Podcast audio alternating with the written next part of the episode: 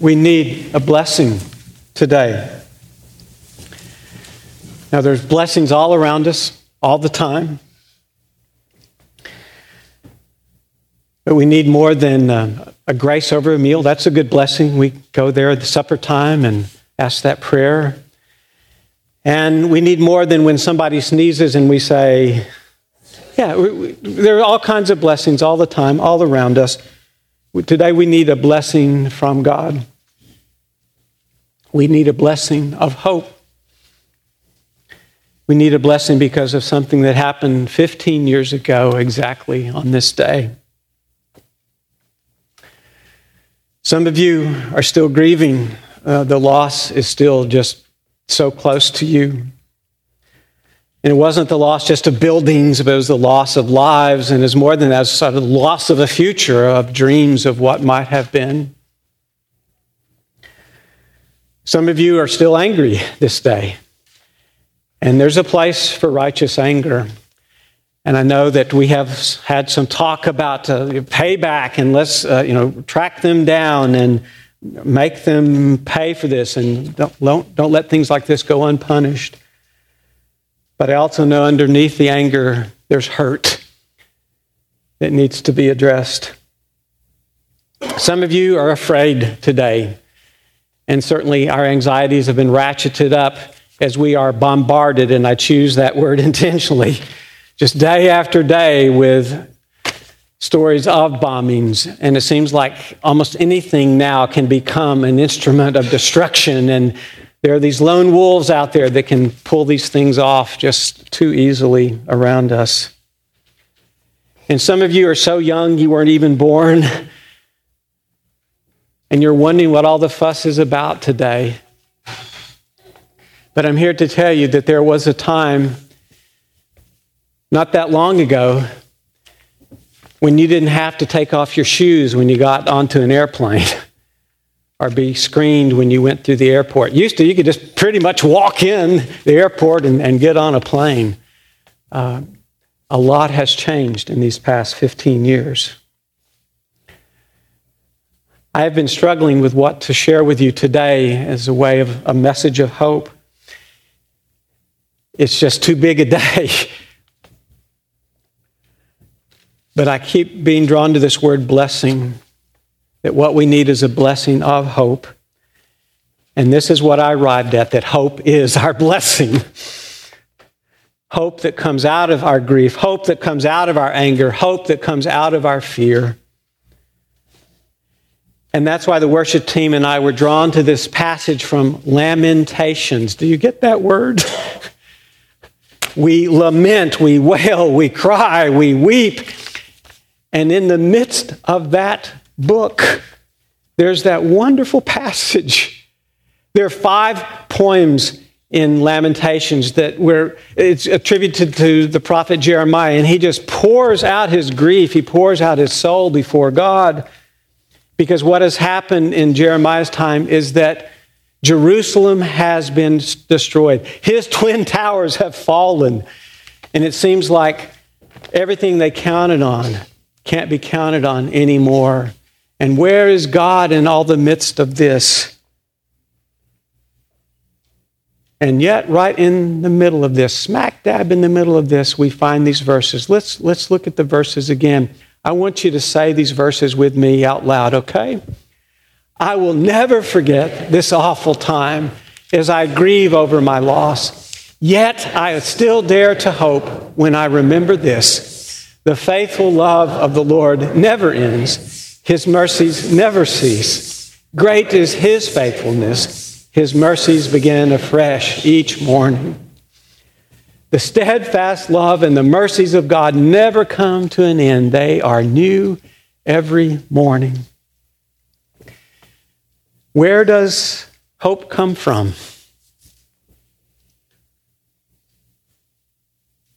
It comes from where God is from what God does, what God is doing, what God will do.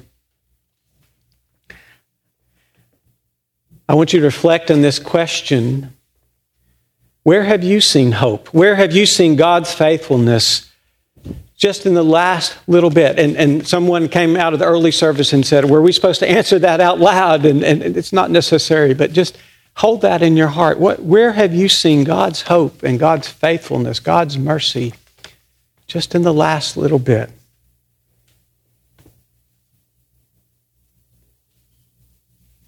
As I was preparing this message, I, I started reflecting and I came up with uh, my list, okay? I'll share with you. I see hope as people continue to volunteer to be fire persons, join fire and EMS, and, and the, some join the police force, and some choose to serve in the military, not just in the immediate response 15 years ago, but on and on and on, as we saw on the screen just a few minutes ago, the first responders. I saw a, a man take his service animal to the nursing home and go to the desk and said, where, where do we need to go today? And, and the person said, uh, 227. And he went to bring some hope and, and a smile to, to that woman in 227. And I see people continue to donate blood. Again, not just in the first rush of what happened 15 years ago, but every eight weeks, which you can do to give the gift of life. And I see people coach Little League and uh, basketball and, and soccer and invest in children's lives. And I see you serve as homeroom parents at school and join the neighborhood association and be on nonprofit boards. And I see you make meals for mobile loaves and fishes, and you go out on the street and you meet people where they live. Their home is the street. And I see you take up a collection, not just money, but medical supplies. And, and you go to Louisiana because some people have been displaced by flooding over there. And I see you yesterday raise wall sections for another Habitat for Humanity home, Gerard's 37th home, a home for an Ethiopian family.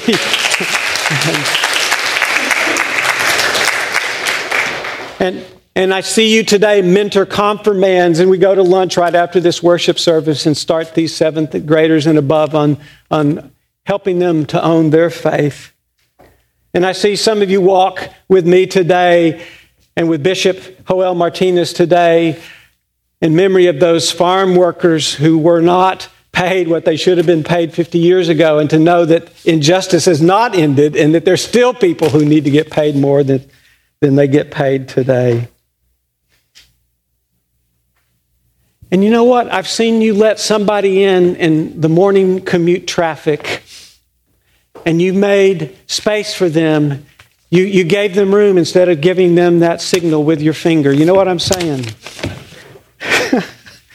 you, you're amazing. And I see some of you read the labels on food packaging, on those boxes and those cans, and you want to know what's in that because you want to eat healthily and you want to make your meals healthy for those people whom you serve.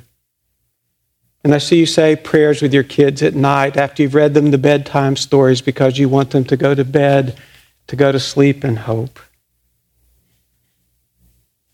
And I see some of you go to the women's prison units like yesterday and read stories for the help those women read stories for the storybook project.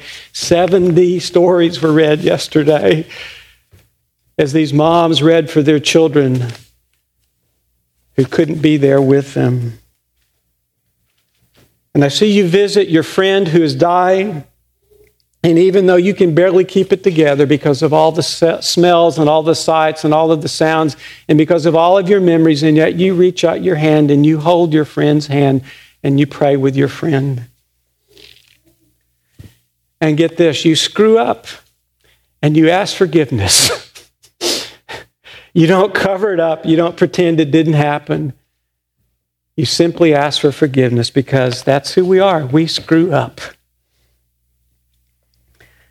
And you pick up a piece of trash when you're out walking, and it may be because you have a press, uh, obsessive compulsive disorder. I don't know. And, or maybe it's because you were in Boy Scouts and you were taught that you're supposed to leave the place better than you found it. But when you go out, you pick up a piece of trash every time you go walking. And you disagree vigorously about politics. Can I get an amen? but you don't come to blows because you're both passionate about what you believe is best for this country. And you stand up and you sing the national anthem, and you also understand why those who can't stand up and sing the national anthem do that. And you're the football player who sits by the autistic student at lunchtime because nobody else has been sitting there. And because of you, you make it cool for everybody else. We are so blessed. There is so much hope around us, in us, through us, in spite of us. And when these catastrophic things happen, we fall to our knees and we remember who God is. That God is not out to curse us, God is out to bless us. And that hope comes from God.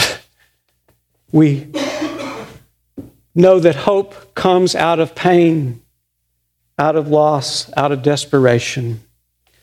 Hope comes when we say, We need you, God. We can't fix this ourselves.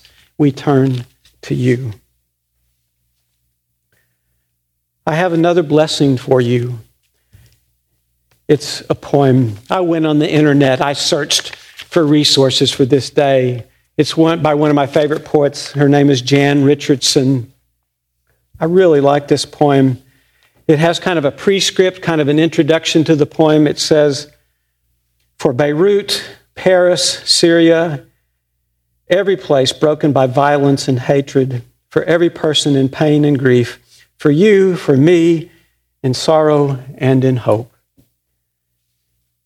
It's called Blessing in a Time of Violence. Blessing in a time of violence, which is to say, this blessing is always.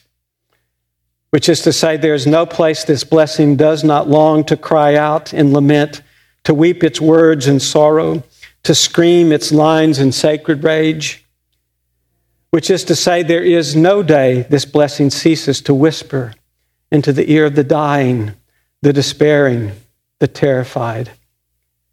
Which is to say, there is no moment this blessing refuses to sing itself into the heart of the hated and the hateful, the victim and the victimizer, with every last ounce of hope it has which is to say, there is none that can stop it, none that can halt its course, none that will still its cadence, none that will delay its rising, none that can keep it from springing forth from the mouths of us who hope, from the hands of us who act, from the hearts of us who love, from the feet of us who will not cease our stubborn, aching, marching, marching, until this blessing has broken its final word until this blessing has breathed its benediction in every place, in every tongue. Peace, peace, peace. You know how in messages I always say, here's the good news I have for you today. This good news comes from another favorite author of mine, Jim Wallis, part of the Sojourners community. And uh, this is the good news. Hope is believing in spite of the evidence and then watching the evidence change. Amen.